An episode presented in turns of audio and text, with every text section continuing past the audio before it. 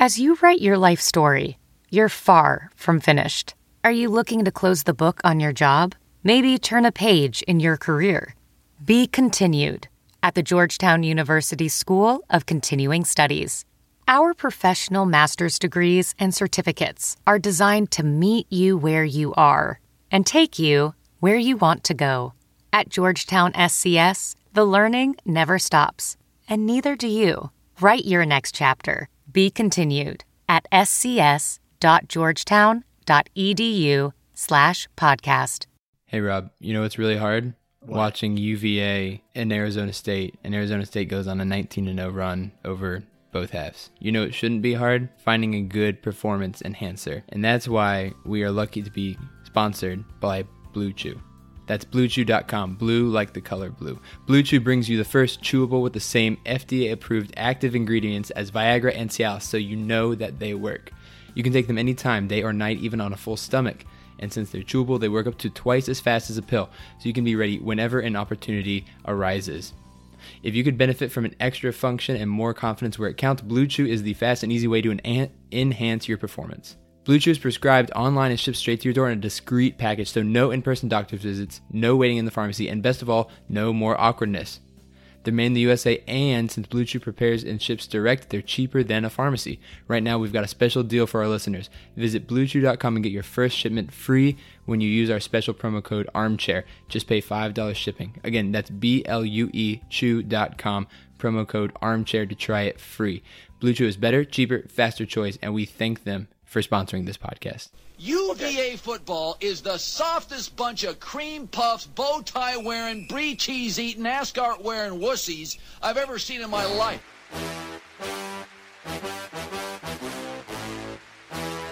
I'm gonna punch people from UVA right in the neck. They wear suits to games. That's absurd.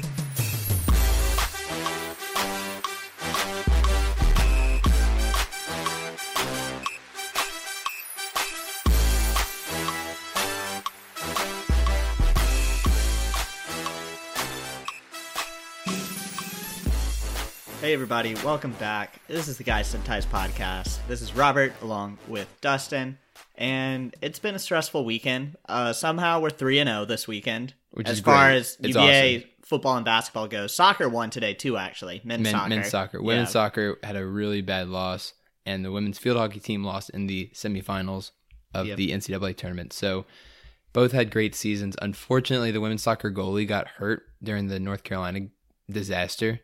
So that was unfortunate. And we just didn't have anyone to replace her, which was too bad. But the men are still in it. And of course, our basketball and football teams are still there as well. So that's what we're going to talk about today. And we're actually going to start with basketball today, which is kind of weird. You know, it's it is basketball season now, so we're focusing more on basketball. No, that's a lie. Rob just wanted Rob wanted to talk tech last, so that we we pushed it to last. Yeah, like so. God knows how long that conversation's going to take, Right, it might or how take- passionate, or eh, whatever, whatever. It'll come later. That's the thing about the tech tech um, talk. You can just talk about it for five minutes or an hour and have the same message, and you can get all the same information. and we've already started talking about it. So It let's just- go back to basketball. It just depends on how angry you are. But but we're gonna talk basketball first. And basketball went uh, two and zero this weekend. Actually, since our last podcast, they've gone four and zero, beating Columbia, Vermont, UMass, and most recently Arizona State. We're recording this about four hours after the game ended, so it's still fresh in our minds. But we have had time to analyze some of it. And instead of talking about each individual game, we're going to talk more themes today. And I want to start off with guard play because I think that it's become really obvious that we lack guard depth.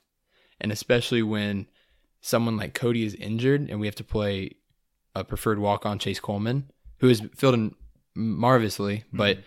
Still a walk on and still not up to probably an ACC caliber player. So, Rob, what are your what are your takes on guard play so far this season? Yeah, well, I mean, you hit the nail right on the head. You know, if you don't have Kody for a game, or for that matter, if you don't have one of the guards in general, then you know we're playing a walk on. I don't know how many top ten teams are playing a walk on right now. Very, And I, again, I with- would say very few. with all due respect to Chase Coleman, there's not many walk ons on a top ten team that are playing with the regular starters that are scoring points here and there. You know, he played a valuable role today. He Mm-hmm. served as a ball handler when we needed it, especially against that press that uh, Arizona whipped out. But, you know, there's the ideal situation is you're not playing your walk ons. So there's Yeah. obviously guard depth issues and, you know, exacerbated by the fact that Kody Stattmann was ill. I don't think he even traveled for these two games. No, I didn't see so, him. Um, you know, obviously that played a big role. And, you know, who would have thought a year ago we'd be saying, oh, the fact that Kody Stattmann couldn't play would be a It's big problem. really bad. But yeah. that's like how thin we are at guard. And, you know, Kody Stattmann has definitely made a leap from where he was last year, but he's not like this all ACC performing guard right now.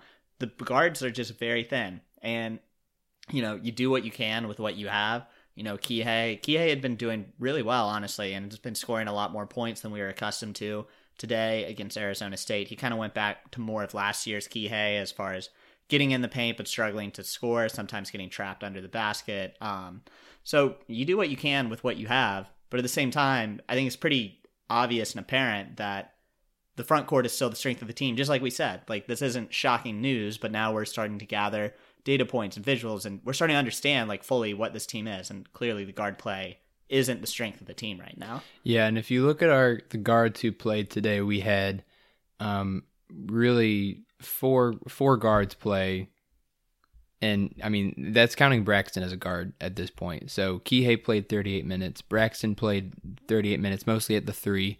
Casey Morsell played 38 minutes. Tomas Woldetensae played 16 minutes and a really not great performance for him.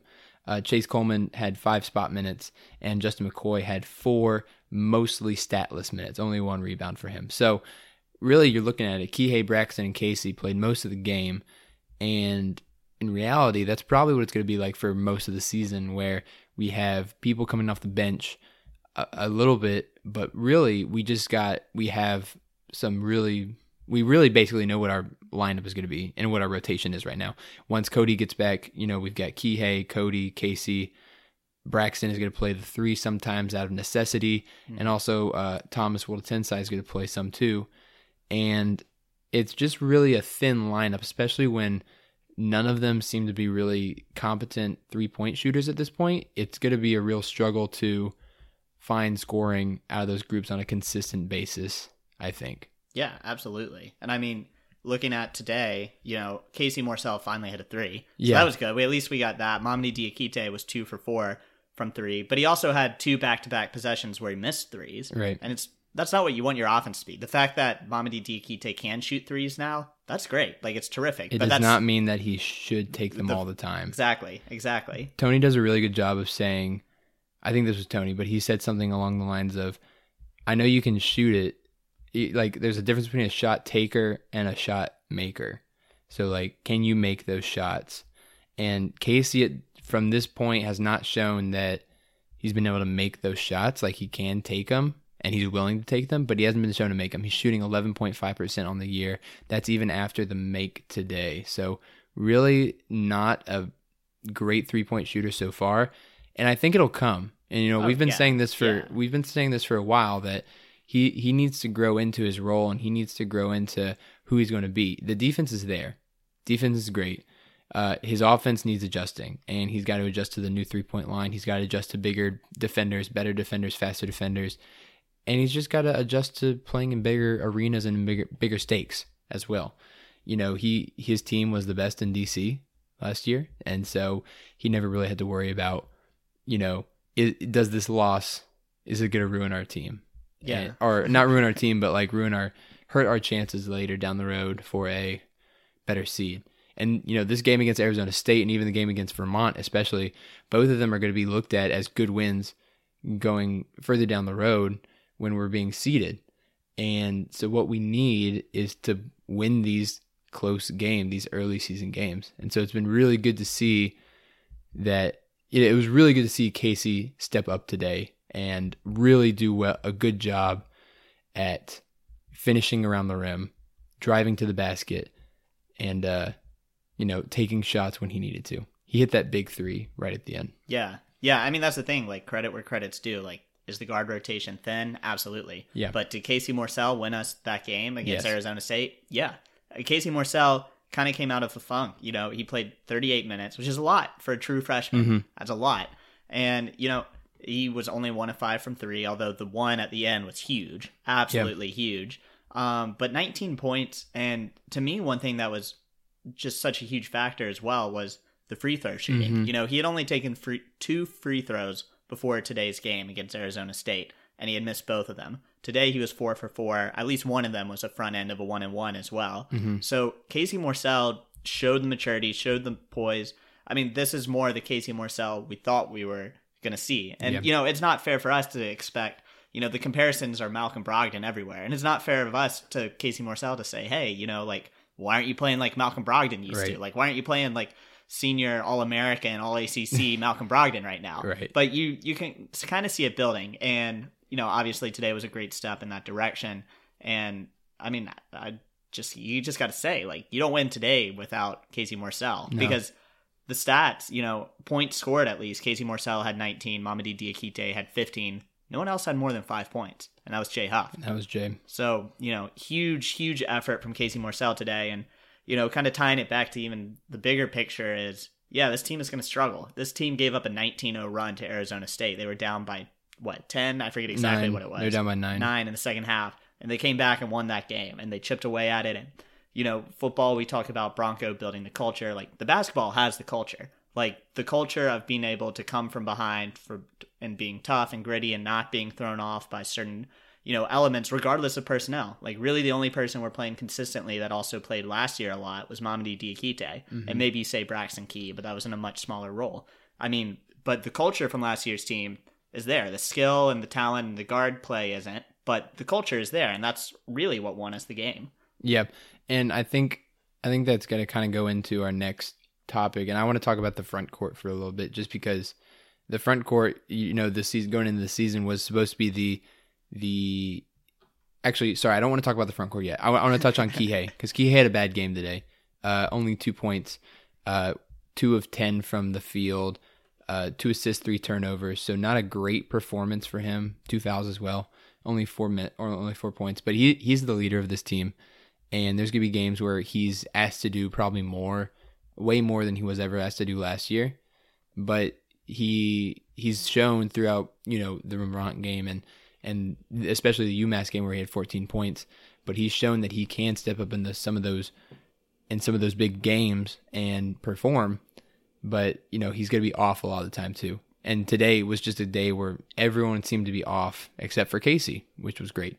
Yeah, I mean, you know, with Kihei, Kihei, we've seen good Kihei, and I mean that's what we saw last year. UMass We- was great, Kihei. great Kihei, and you know, the, if he can score right Mm-hmm. around ten points, that's way more than we thought he would score uh, coming into the season. So I mean, we've seen good Kihei, and we've seen kind of the shaky, not as consistent Kihei, which is what we saw last year. Mm-hmm. Obviously, we just ended on a better note since the good Kihei won us the Purdue game, and we won the national championship and everything else. But Kihei had a somewhat bumpy road last year, and it's not fair for us to say, "Hey, like, why don't why don't you come in and be the next Ty Jerome?" He's not the next Ty Jerome. He's different, yeah. he's very very different player. But you know, we've seen better things out of him. He's taking the most threes at this point, or at least making the most threes on that volume. He's taken 24 threes on the season, uh, which is second to Casey Morsell's 26. But uh, Kihei's made eight of those, and Casey has only made three. So obviously there's a differential there. But um, you know, Kihei is what he is, and he's definitely better than he was last season. Mm-hmm. More consistent. But yeah, no, today wasn't his best game, and thankfully Casey played well, and that helped us. Yeah, and you, the other players who did play well were in the front court. Mamadi played well, had 15 points on a five of 13 shooting, so not the best, but also made all three three of his free throws. Had three rebounds, one assist, one turnover, two blocks, one steal, two fouls. So Mamadi played 36 minutes. Mamadi once again had a really solid outing. Um, when we were down and kind of in those last final minutes, Mamadi was the guy we were giving the ball to and just kind of saying, take it to the rim. Uh, he had that and one to put us ahead late, which was really, really important for us. It kind of turned the tide, I felt. And then also Jay Huff. Jay Huff didn't have a lot of points. He only had five, but he was two of two from the field, seven rebounds, two uh, two turnovers, but also two blocks. Uh, only two fouls in 25 minutes. So Jay's shown that he can play a lot much longer this year. He's not as big of a liability on defense, and also uh, he needs to be used more. And I think that that's a big point I want to make is that our bigs need to be that go-to unit that we thought they would be. And so far, it feels like we're still trying to kind of force it to the guards a little bit more than we should, when really we need to play inside out a lot more than last year. Yeah, and you know, we talk about these guys, Mamadi, Braxton, and Jay, and I feel like part of that is just figuring out how to use them. You know, Mm-hmm. like this is not something we've typically dealt with, is trying to get the ball to the front court players more to have the team and the offense flow through them. But to give you an idea of kind of what these guys are doing on the season right now, so through the first six games, so the top three scorers on our team are Mamadi Diakite at 13.7 points per game, Braxton Key at 10.3 points per game, and Jay Huff at 9.8 points per game.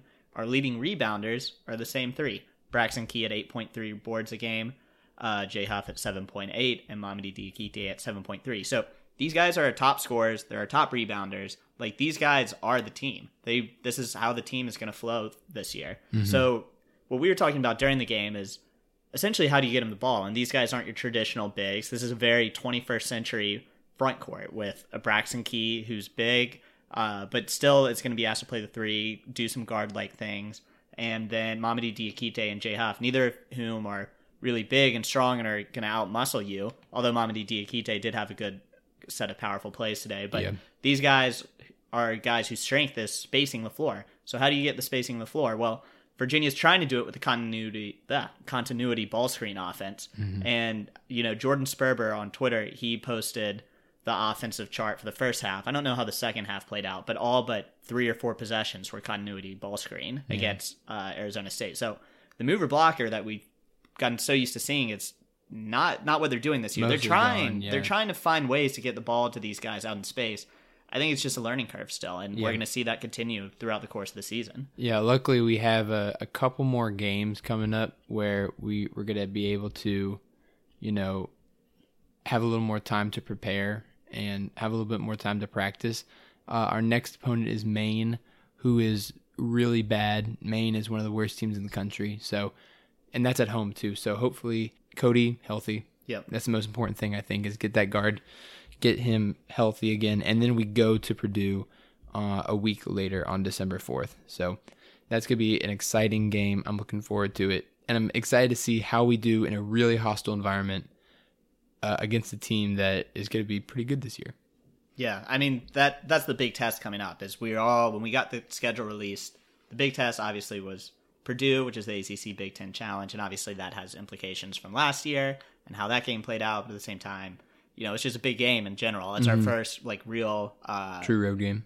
yeah, and first real kind of scheduled, um, like non-conference Power Five type of team to use football terms. But you know, obviously it's a big name school, and there's a lot riding on that. And then North Carolina the week after or the Sunday after, Four days after. Yeah. So obviously, like that's what's coming up, and we got Maine kind of in the middle, and you know, this team has taken its lumps, but they're six and zero, and they've beaten Syracuse. You know, the Vermont win, I think it's going to look pretty good. Vermont's Mm-hmm. probably a tournament caliber team, and Arizona State, you know, they held on. Yeah. So it wasn't pretty. It hasn't been pretty necessarily, but we knew that. You know, we're just learning how this team is going to adapt to it, and so far they've at least passed the test that's been given to them. It hasn't been A plus every day, but they're passing and moving along, and they're seventh in the I country think right now. I think the games that we're seeing, you know, the games against Syracuse 48-34 and also the game against Arizona State 48-45, both wins. I think that's really telling of how our offense is going to be this year, but also also how our defense is going to be this year. So far, our defense has been historically good. I know that I know that it's only been six games and some of them have been against lesser opponents, but so far we are doing better than any other team in the country defensively. We are also doing better than the last three years uh, under Tony Bennett defensively as well. Both, all of which were number one in the country, and we're doing it by a pretty good margin as well. So it's impressive to see the defense, and especially in this game where you know Arizona State went on a 19-0 run and we held on. We locked them down for a little bit. We're able to catch back up, and it was an impressive win because we were down by. It was actually eight. We were down by 8 mm-hmm. and you know, I, I, I if this was a team before we won the national championship, I would have said that they might have looked dead in the water. But they hung back on. They clawed their way back, and it was a really impressive way to go. And I think that this is exactly how it's going to be this year. You know, it's going to be nail biters, defensive struggles, sometimes really ugly looking, but it's going to be fun and it's going to be exciting to see how this team does against good teams like Purdue and North Carolina coming up. Yeah, I mean that's the big thing. I suppose you elaborated on it perfectly, but like that's the culture. It's not tangible, but that's just what's built into the program. You can't look at a stat sheet and say, "Hey, like Virginia, when it's in they're in this situation, they do this, that." It, it's hard to digest, but the simple thing is just the culture. Virginia is gritty. You know, the players aren't there from the previous teams, but they're coming along. And the second thing I would say, kind of to close this out a little bit, at least on basketball, is you know, obviously you can talk KenPom ratings, and they're obviously pretty good. Mm-hmm. And you know, KenPom does you know year after year a really good job of predicting uh, outcomes and analyzing efficiencies, all that. To just make it like very simple, the most a team has scored against UVA this year is 55 points. The second most they've scored is 46. Right. Like that's crazy. Like that doesn't happen. No, that so never happens. it's it, this defense is incredible, and you know we're kind of back to where we were a couple years ago, where the offense isn't great, and we knew that and it'll come along, but defense is going to carry this team. We're ranked 66 in offense and first in defense. And on KenPom, if you combine the two, we're still number four overall. That's how good our defense is. So it's been really impressive so far. And, you know, even with our, you know, low, like, with our limited guard play so far, you know, Chase Coleman has done a really good job of stepping in spot minutes. Uh, Woldetensae has done a really good job of adjusting to the pack line. Even even Kody with his limited games, only three games so far, but he's done a good job of of using his length to his advantage and really, you know, disrupting passes and getting in faces of shooters. Kihei is a dog like he always is, and Braxton and Mamadi and Jay are just blocking and anything they can. So it's been really exciting to see, and I'm I'm just looking forward to the season. It's gonna be really fun. Yeah. So, is there anything before we completely close on basketball, moving on to football? What are you looking for over the next couple games? Obviously, you have Maine before the two big challenges of Purdue and North Carolina. What do you want to see them kind of hone in on and maybe work to improve? Uh, I'm looking. Well, I already said this, but Kody needs some Tamiflu like immediately. uh, he needs to get better because our guard play needs to improve in, in order for us to have any chance against Purdue or North Carolina, uh, both of which have historically have good guards. Uh, I also want Justin McKoy and Caffaro to get involved a little bit more. McKoy played some spot minutes today and against UMass, but didn't really contribute anything. And I'm looking for him to get more comfortable with the game and just kind of get the feel for it a little bit more. I think he's, and you know, both of them are big guys, especially Caffaro. Like he's good. He, he's like a, he's like Jack Salt really was his freshman year. Didn't didn't play a lot. Really physical uh, fouled one second after he got in, which was just classic classic Jack. But you know, big guys take longer to adjust to the college game, and that's how it is. And even though Justin Justin McKoy six eight, two twenty one, still freshman, still growing, probably into his body, needs to you know learn how his body moves a little bit more. And I'm looking to see if they can get involved at all, just so that we can get our our star players a break and I'm looking to see Casey improve, or not improve, but continue uh, his confidence train. I hope this is a springboard game that reminds him that he is a good offensive player. And when he came in, he was known as an offensive player. We knew he was good at defense, but his offense was really what people were saying was going to get him minutes this year because you know we didn't have that much guard depth. Mm-hmm. And really, so far this year, it's been his defense that's kept him on the court because his offense is he would have been unplayable really otherwise. Yep. If his defense wasn't good. So I'm looking for Casey to continue this streak of slashing to the basket. Uh, that dunk was great, big confidence that booster. Awesome. I really want him to continue to shoot threes and make them. I think I think he can take less, but he needs to pick his threes. Like he's taking a couple that are just, you know, off the dribble, spot up, pull up threes. He doesn't need to do that. If he's open, passing the ball, he can make one, right? But he needs to make have better decision making over the next two weeks as we have some really big opponents coming up. Okay, so uh, we're almost wrapped up on basketball. One more thing, you brought it up. Uh, Caffaro and Justin McKoy. Yeah, we've seen bits and pieces from them here and there. Mm-hmm. What roles do you think they have moving forward over the next few weeks? Very limited, um, especially Caffaro. Caffaro really doesn't seem you know, to understand the offense or the defense just quite yet. He's getting there. He's athletically gifted. Uh, you saw in the World Tournament, he's he's really good, but it's just you know, fit. Where is he? Where does he fit in this year? And I think it's good that he's got Mamadi and Jay in front of him on the depth chart because honestly, he's not ready for it yet. He, he's he looks like a fouling machine, but I'm excited to see what he can do, you know, in spot minutes and also you know looking ahead to next year as he grows a little bit bigger, uh, understands how to move in the offense and the defense a little bit more. And for Justin McKoy, I, he will continue to play this year in very limited minutes, probably at the three or the four for Braxton. But I'm looking for him to just continue to look for a shot, play solid defense. He he made a dive in the UMass game. I really liked. I got up and clapped for that because he, he just showed hustle. Like you can tell he he's a he, he has the IQ for it and he's got the hustle, but once again needs to figure out his body and needs to figure out where his fit is in the offense. So I just want to see him, you know, get more experience with that. Yeah, with McKoy, I'll say I was kind of coming into the season. We knew he wasn't going to be kind of the star of the freshman class. That was going to be Casey Morsell. But coming in the season, I thought maybe he was going to play a bit more of the three, you know, be a little bit more guard as opposed to forward. I think we're kind of seeing he's more of a natural forward. He looks a little bit like Isaiah Wilkins out he's, there. He's more of a Gill type than a Isaiah type, I think. Yeah, well, we'll figure it out. Because um, Isaiah, his freshman year was small.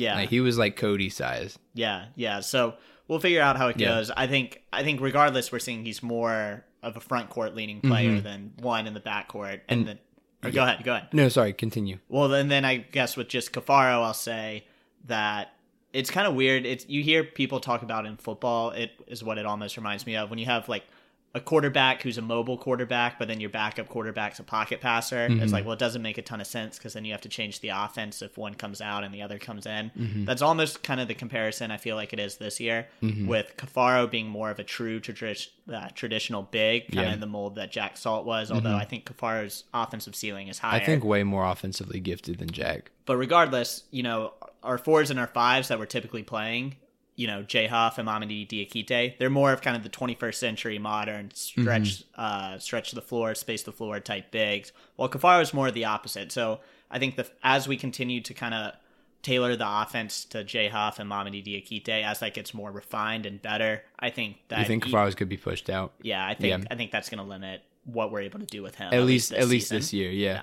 yeah, I totally agree. I was gonna say for McKoy, I think that it, it's also good. I said for Caffaro, it's good that he's got a lot of people in front of him because I think McKoy is going to need another year or so of learning the defense and building his body up, as well as just figuring out what his role is going to be. Because I think that there is a role for him in the future, but luckily he's got Braxton and, and Mamadi in front of him at the four spot, so th- there's no need to rush it right away. Yeah, which is what I was going to say. Yeah, so, All right, I think that's it for basketball. Yeah, so hopefully we beat Maine and then two big matchups coming up, Purdue and UNC. But before the Purdue and UNC matchup, at least, we have Virginia Tech in football, and this is obviously what we've been waiting for. It's hate week. This this it is hate week. It's hate week. you know, week. we hate Virginia Tech. It's Turkey week. Yeah, hate week, all the same. Thank I swear to God, I'm so glad Adventures of Cavman is gone actually because if I have to watch the same video of Cavman baking the Hokie Bird and us uh. losing again, it's just the most pathetic thing. I think like, they stopped. They stopped doing that because it was too violent. Oh, it's okay, great. They haven't done that in a while. I'm pretty sure they always used to be friends. At yeah, the end, yeah. Well, which, which was disgusting yeah, to me. Well, we don't have any friends that are Tech fans, no. so not this week. Yeah, friends don't let friends go to Virginia Tech. Not this week. Yeah, we you ignore them, block them, whatever it takes. Just don't I wish let they them still made life. those T-shirts because I would totally buy. Friends don't let friends go to Virginia Tech. They don't make them anymore. One, I haven't seen them in years. I remember those as kids. The friends don't let friends go to UNC. Don't let. I've seen, you know, that's true. I have seen more the UNC ones than the Tech ones. I think it's probably because there's so many, there's so much intermixing with UVA and Tech friends, and people don't feel comfortable really showing who they really how they really feel towards them. Well, our friends don't go to Virginia Tech, so no, not this week. Yeah, not this week. So yeah, obviously a huge game. Virginia Tech, they look really good. They've mm-hmm. won six of their past seven games. The one loss being to Notre Dame when they didn't have Hendon Hooker. They played Quincy Patterson and really showed the limitations that Quincy Patterson has right now. Uh, you know, they've shut out their last two opponents, Georgia Tech and Pittsburgh. Um, you know, when the opening line came out, I think it was a pick 'em. I think since it's kind of moved more towards Virginia Tech side. You know, there's. I just wish we could play this game in September or October. It'd be so much nicer. I know. But all right, so what do you think of Virginia Tech? You know, uh, emotions aside, right now, Yeah. how do you evaluate this game? It's just like like this game is everything that Bronco's been building up to over his four years here, right? We've done we've done all the things. We've made it to a bowl game. We made it to multiple go- bowl games, and we've won a bowl game. And those are things that we hadn't done in years since Bronco got here. But we've done those now. We're gonna make a bowl game this year, which is great. But the one thing we haven't done, kind of the two things that Bronco are left on that checklist that like instead of like, you know, winning a New Year's Six Bowl and going to the playoffs and stuff like that, is beating Tech and winning the Coastal. Mm-hmm. And there's kind of that that lineage that goes along with it.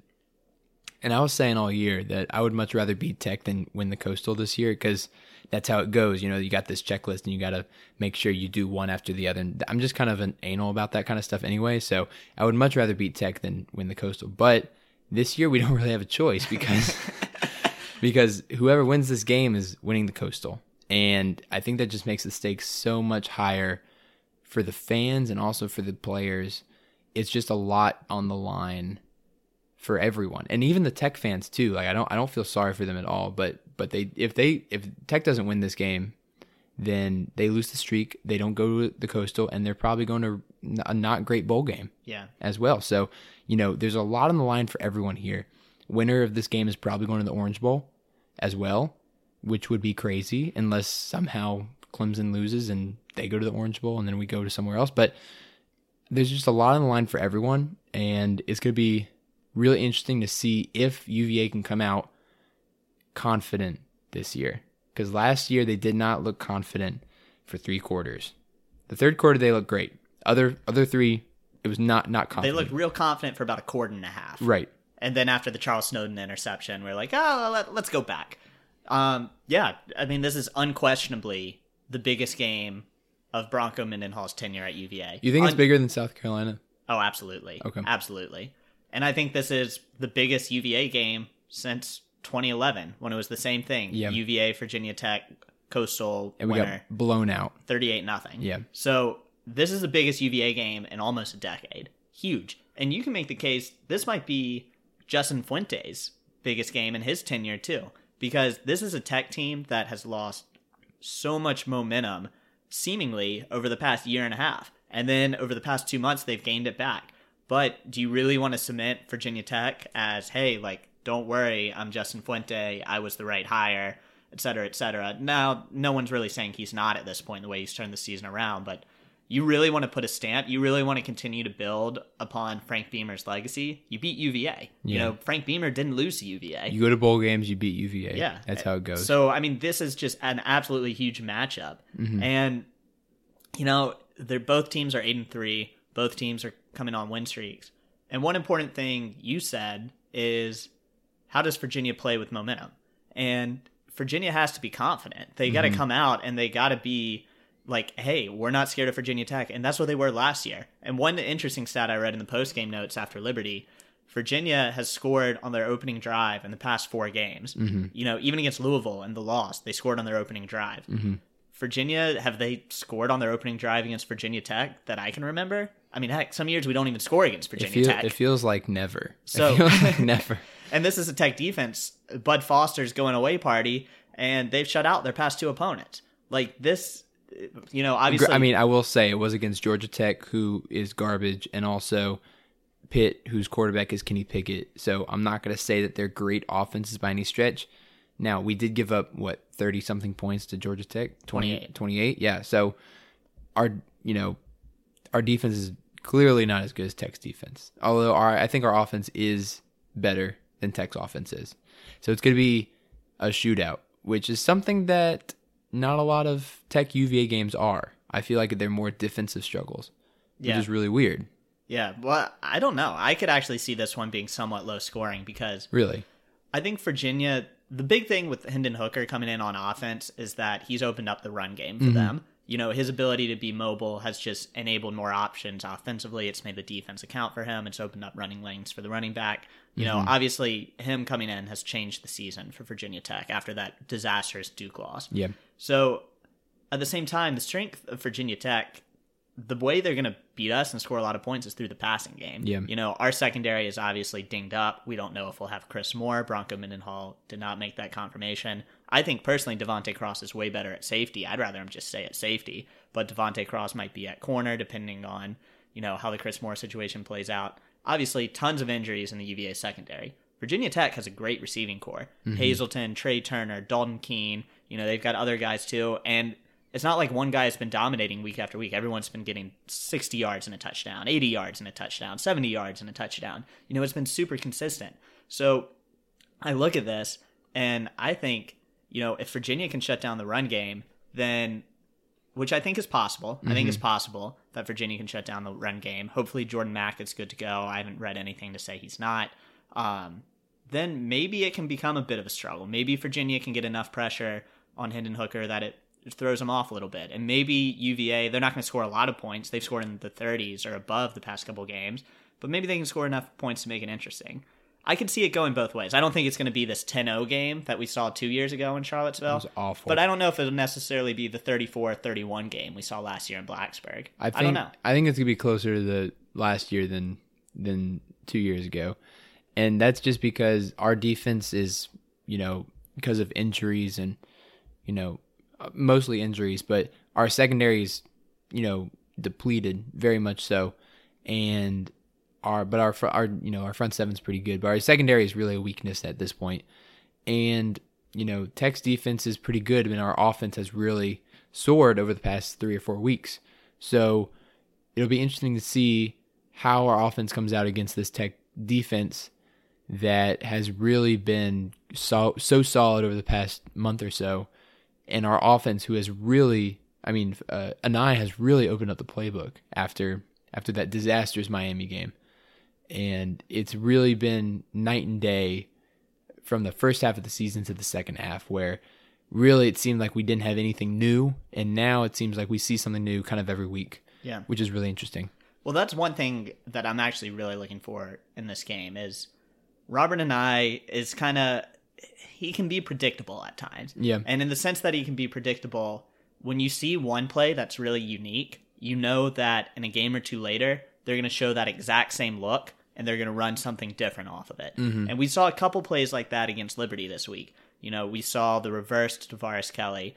We saw uh, a couple interesting passing routes that had fakes in them. Some were even built off, you know, the Florida State fake or the handoff to Joe Reed that has become, you know, there's a play off of that almost every game Yeah. at this point.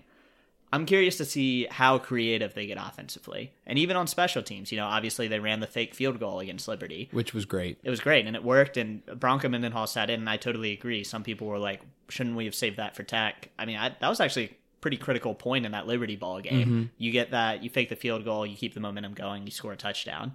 So, but for me, that's one thing I'm watching is what does Robert Anae try to do? And we, you know, the offense scored a lot of points, most since 2004 last week against Liberty. But there were still some times where you're like, why are we running that play? Like, why are we doing a Bryce Perkins design run here that only got two yards? You know, Yeah. you still saw some things that were a little questionable. I'm just really curious to see, you know, can we keep that offensive momentum going early, and how creative are they going to get? You, you know, I could definitely see there's being instances where we see plays setting up that we've seen many times before, but there's a fake off of it or something different. Yeah. I'm curious to see how it develops. Yeah, it's just you know, there's so many times as a UVA fan where you can, and you know, the last last year's Tech game is a great example where we had a, a lead and really should have won that game, and then we took our foot off the gas because like we felt it was over.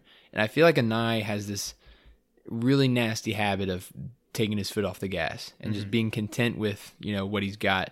He doesn't take doesn't take a lot of risks at all. Uh, if he if he can run Bryce Perkins, he's gonna run Bryce Perkins for three yards and be happy with it. But in this game, we really can't afford to do that. No, and absolutely and not. we need we need the running backs to have a good game. We need Uh, you, do you know if Wayne Taulapapa is going to be back? I was actually going to bring that up. No, we don't. And again, Broncos Mendenhall's press conference on Monday, which is tomorrow for Yeah. us, might provide clarity on that. I know he was wearing a knee brace on Saturday, and he Okay. looked like he was hobbling a little bit. In any case, we we need the offensive line to step up and have a good game. We need we need uh, the running backs to have a good game. We need our wide receivers to make some good. And our wide receivers have been so solid all year, but you know, last season, couple drops and that were really costly. Yeah, Tavares Kelly, uh, really costly drops. So we need our wide receivers to be on. We need we really just need everyone to be doing their job at at when they need to do their job. And that was the frustrating thing last year is that we didn't do our job, we didn't finish, and we missed a lot of opportunities. Yeah, and do your job goes for the coaches too, just like he said.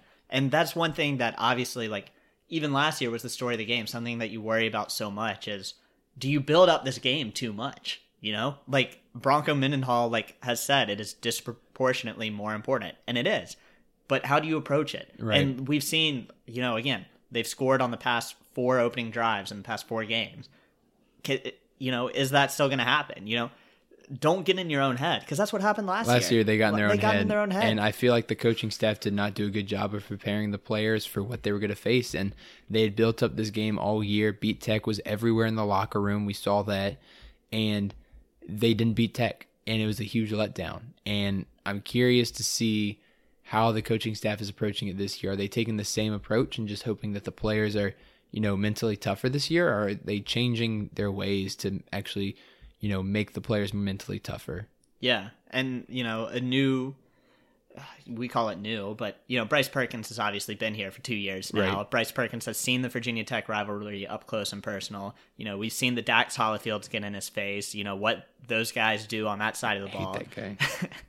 and uh, he's a good player though. But uh, I don't, I don't think so. well, anyway, so you know, Bryce Perkins is all of a sudden, you know, number three UVA quarterback in career wins. I think he got 16 wins, which ties him with I think Schaub and uh, No, Schaub's number two. Schaub's number two. He tied with Hagans, I think, Yeah. this past week. Anyway, Bryce Perkins has seen the rivalry before, and it's not a shocker. Like this offense runs through Bryce Perkins. We didn't know Wayne Taulapapa was going to be out this past week. We don't know if he'll play this week. Uh, last week, uh, Lamont Atkins got the start at running back, but you know him, Mike Hollins, and PK Kier all played. You know if Wayne Taulapapa isn't ready to go, I don't. I don't know who out of those three will assume the lead, and a lot of it depends on what offense they want to run. You know, Lamont Atkins is normally better in passing situations than the other guys. I don't know. I don't know. There's so much that's kind of questionable in the backfield, but the one thing that isn't questionable, Bryce Perkins. And mm-hmm. it's going to have to be the game of his life. He's been there, done that, but at least he's seen this Virginia Tech rivalry because I think it does matter. And God, I hope I hope we can get close to filling up the stadium. I don't know what it's going to be like. It's I gonna- really want there to be a home field How advantage. how many? What percentage do you think is going to be Hoos to Hokies? I would say maybe 65-35 UVA to Tech. I think it's. No, I don't think it's going to be. I think it's going to be about 45-55 UVA to Tech. You think Tech fans will outnumber UVA fans? No, no, no, no. I, UVA to Tech. So Okay. fifty-five percent UVA, forty-five percent Tech.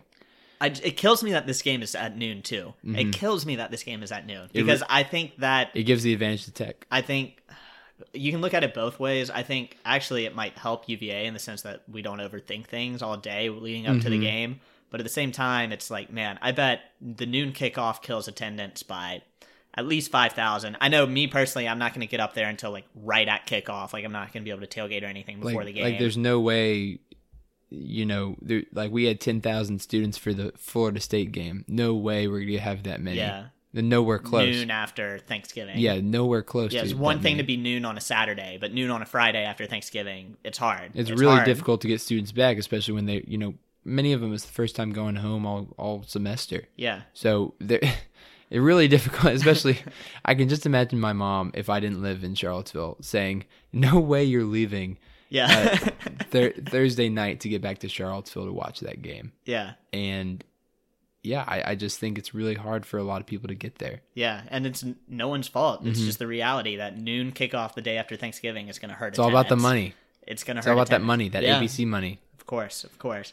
But I don't know. I'm curious to see how that plays because I don't know. I know I will be getting there right at kickoff, maybe a couple minutes late. Like I don't. Mm-hmm. I'm sure it'll be a somewhat late arriving crowd. Hopefully, it's not mm-hmm. too late arriving. If it is, I'm will most likely be a participant in that. Yeah. But you know, I'm curious to see how that plays out too because I really don't know. Like everyone just kind of assumed it'd be kind of a later in the day primetime game. You know, two years ago it was at night in Charlottesville. Last year was at 3:30 in Blacksburg. Noon kickoff's different, and you know what Broncos said is Bronco tries to put a good spin on it. He's like, yeah, I feel like night games really fit the culture of UVA better. Like it's just easier to get to night Mm-hmm. Yeah. games. it's it's not that we don't like football at noon. It's just Yeah. easier to get there at I, night. I'm I'm ex- I'm interested to see what Bronco says about the crowd from the Liberty game because Announced it was awful. at thirty-seven thousand, which I- is incredibly generous. I bet there was twenty thousand people there. uh, I would probably agree. Yeah. the student section consisted of like the, The first band, two rows. the band Yeah. was there, and that was about it. I think, yeah, I mean, yeah. Once again, it's just tough to get people. Yeah. You know, if they're raining, forty-five degrees, Saturday before Thanksgiving at noon. at noon, really hard to get people out there. So obviously that's another factor too. And like, you know, we could go on and on forever. And Mm-hmm.